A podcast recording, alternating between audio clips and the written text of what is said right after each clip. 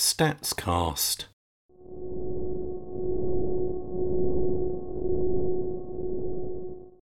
Hi, I'm Damon Hart Davis, and welcome to Earth Notes podcast on all things eco and green and efficient at home.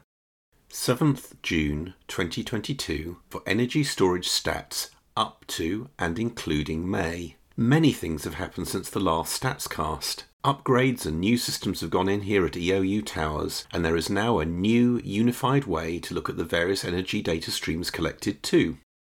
16WW Energy Series dataset. One thing that I'm happy with, and that didn't involve splashing out on expensive equipment, is the new Energy Series dataset and page. All just a smock simple matter of coding. In fact, some slow, careful thought, a couple of major scripts, a couple of generic ones, and a decent handful of very specific simple data extractors for each data source. This provides one place to find most of the energy stats from 16WW. The data are provided in a simple, uniform CSV format. Where there are multiple sources for the same data, they are consolidated side by side in a single CSV file also. Historically, the gathered data have been in many formats, particularly dates and times, and this dataset largely smooths that wrinkle. There are still some data that use local time rather than UTC, and that isn't entirely fixed yet, but could be. I've already spotted a few errors, e.g., from entering wrong values manually with this, and have been able to quickly correct them. Hurrah! Anyway, please go and marvel at the new page and the dataset's CC0 license. Off grid battery upgrade. My off grid battery bank was getting old and tired after a decade, so at the start of September I replaced it. The new one is lower nominal capacity than previously, but I think a better fit to energy available and required, especially midwinter. I stuck with lead acid gel since I have everything set up for it. My Morningstar MPPT controller is great, and I still don't see any believable lithium chemistry solar controllers stroke BMS. One aside, this would be the first time that I'd recycled any lead acid gear. I still had my very first gel battery moping on a shelf, and it's not the sort of stuff that I could easily walk to the local council's recycling point the best part of a mile, and which is in any case massively unfriendly to visit on foot. I found online a recycler who came and collected, including my old LiFePO4 pack, though he was unsure what to do with it, and paid a small amount for it all. He should have made bank on the lead in those heavy batteries, over 100 kilograms. The new one is a mere 66 kilograms. I also tweaked the battery management to be a little more aggressive in dumping, i.e., taking the optional loads off grid more often. The dump load is currently just the internet router at about 12 watts, but that's 12 watts free to spill to grid or charge the Enphase or Thermino. Overall, I'd say the system has been working more effectively, e.g., keeping the dump load off mains more of the time, maybe 10% or more extra delivered energy, but I'll keep watching. Grid tied battery quadrupled. A little after refreshing the off grid storage, and after much indecision, the Enphase AC battery capacity was doubled. Though the approximately 250 watts power was enough to carry most non heating loads, energy capacity, watt hours, was probably on the low side. Against expansion were cost and additional vampire load, especially in winter. The additional power did allow me to, for example, bring water to the boil slowly on 6 on the small induction spot front right without need for PV generation or grid imports and contribute up to about 25% of dishwasher or washing machine or oven demand but hardly had that new battery settled in before I was made an offer of two further second hand units at a nice price.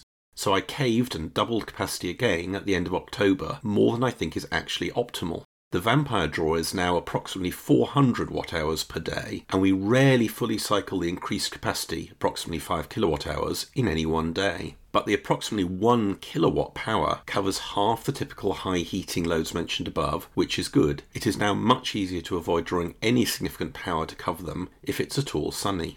So far, I have stuck with firmware version 5 D5.0.34 because version 7 cuts off unrestricted local read access to system stats. I do not want to round trip across a sometimes flaky internet more than I need, nor reauthorize manually periodically since I will forget and lose data. In reality, we need about half the capacity, approximately 2 kilowatt hours plus, and twice the power, approximately 2 kilowatts, to more cost efficiently cover our loads. But that implies a battery charge and discharge rate of C over 1 rather than the current C over 5, which is a tough call.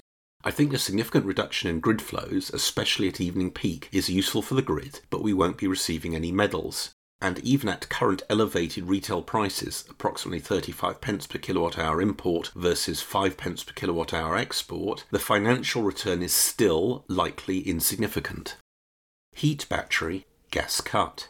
A significant entirely new subsystem is the long chewed over heat battery charged by solar DHW diversion and tactical mains boost. Given that dramatically reducing gas demand seemed like a good idea because of events in Ukraine, we turned off the central heating sooner than usual in early March. The Thermino went in a couple of days later. Gas demand for March is about 160 kilowatt hours compared to about 450 kilowatt hours the previous March.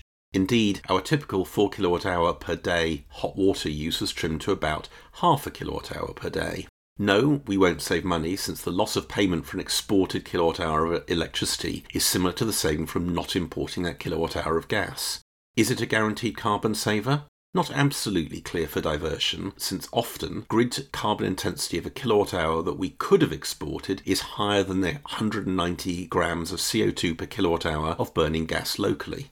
But reducing flows of both is probably good. The system is also designed to allow top up from the grid when grid marginal intensity is significantly lower than burning gas for heat, usually in the wee hours of the morning. In general, that helps support a market for such electricity out of hours, expensive though it is for us on our pricey green all day tariff. The system simply falls back to gas if the heat battery runs empty, since at that point it will be our lowest carbon option. Complicated, but from the point of view of my family largely invisible. They never run out of hot water. I'm nagging them a bit to modify how they use hot water to push down gas use a little further and reduce some waste, but we'll see.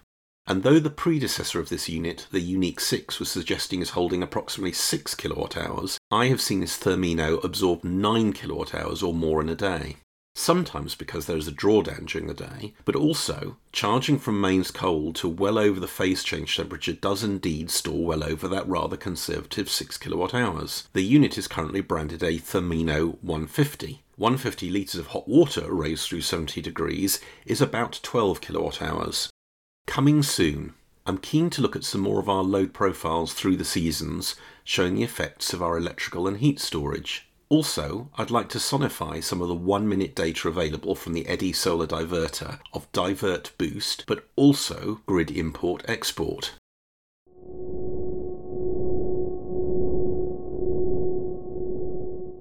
There's more on my Earth Notes website at earth.org.uk.